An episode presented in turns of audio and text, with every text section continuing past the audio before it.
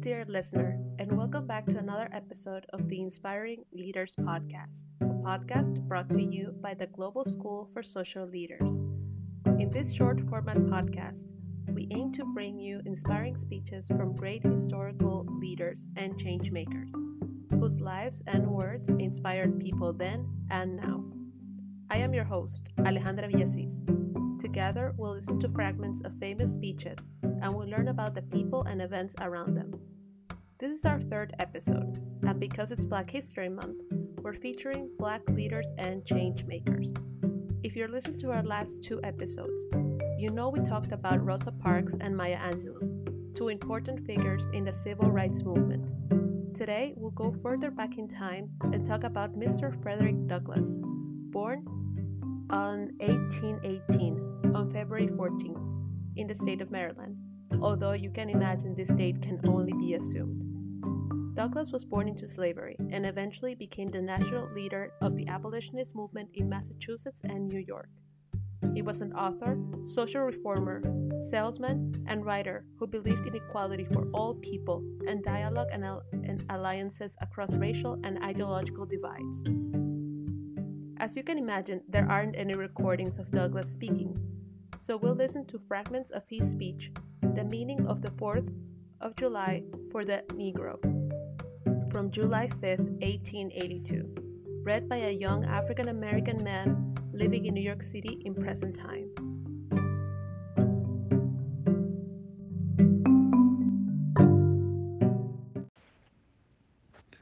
Fellow citizens, I am not wanting in respect for the fathers of this republic. The signers of the Declaration of Independence were brave men. They were great men, too. Great enough to give frame to a great age. It does not often happen to a nation to rise, at one time, such a number of truly great men. The point from which I am compelled to view them is not, certainly, the most favorable, and yet I cannot contemplate their great deeds with less than admiration. They were statesmen, patriots, and heroes, and for the good they did and the principles they contended for, I will unite with you to honor their memory.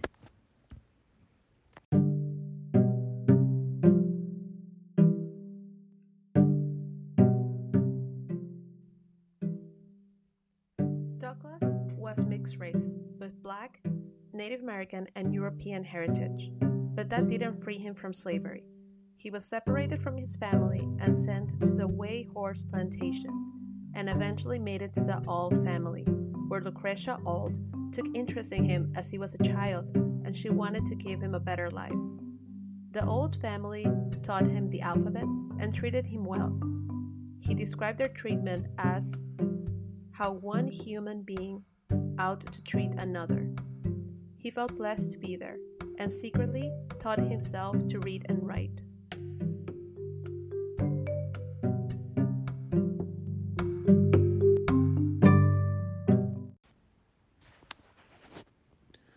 I say it with a sad sense of the disparity between us. I am not included within the pale of glorious anniversary. Your high independence only reveals the immeasurable distance between us. The blessings in which you this day rejoice are not enjoyed in common. The rich inheritance of justice, liberty, prosperity, and independence bequeathed by your fathers is shared by you, not by me.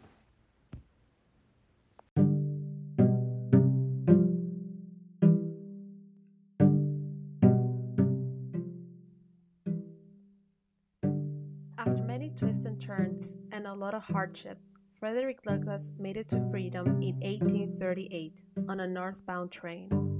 Thanks to his quick thinking and the help of strangers, he eventually made it to the safe house of known abolitionist David Ruggles in New York City. He eventually sent from Anna Murray, a free black woman he had fallen in love with, and who he then married as a free man.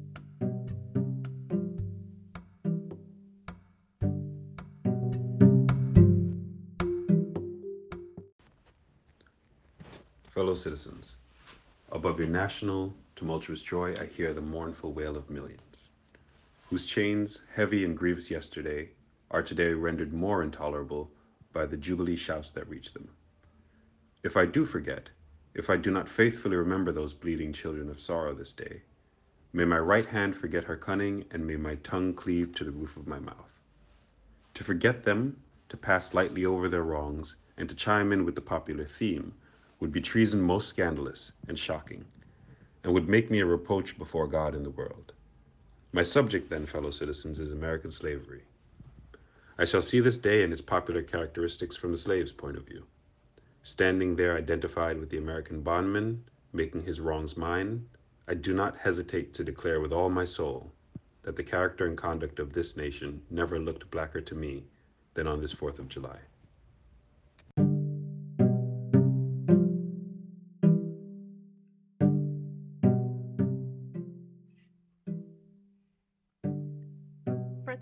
Douglass believed in equality for all people and spoke in favor of the women's suffrage movement.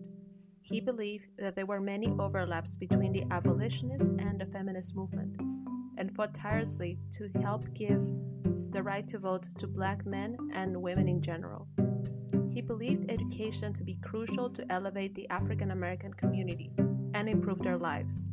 He also believed photography to be an important tool to end slavery and racism, since it, an image is worth a thousand words and it could be used as a response to racist caricatures of black people around the world. He never smiled in pictures. He decided to stay with a stern stare to avoid the stereotype of the smiley black person that would often be featured in these racist caricatures.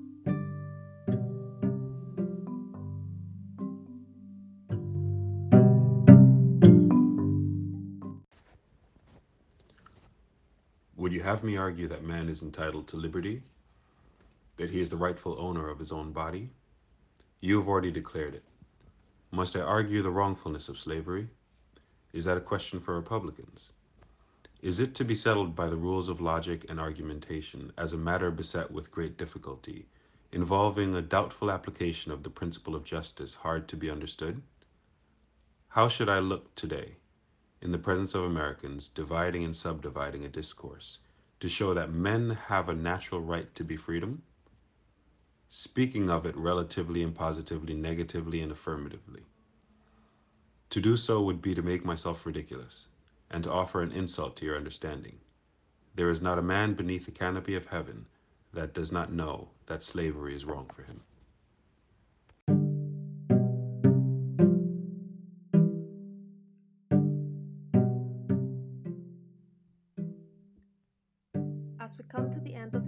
Episode, here is my question to you, dear listener.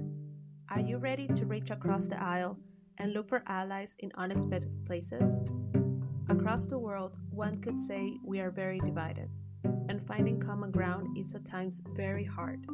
But just because something is hard, it doesn't mean it's not worth doing. Douglass believed that doing the right thing for one group meant doing the right thing for other groups as well. He experienced a lot of hardship in his life, but also a lot of kindness. He strived to reform the system that was oppressing him, not by pointing fingers, but by extending hands and lifting others as well. Do you think this is possible and needed today?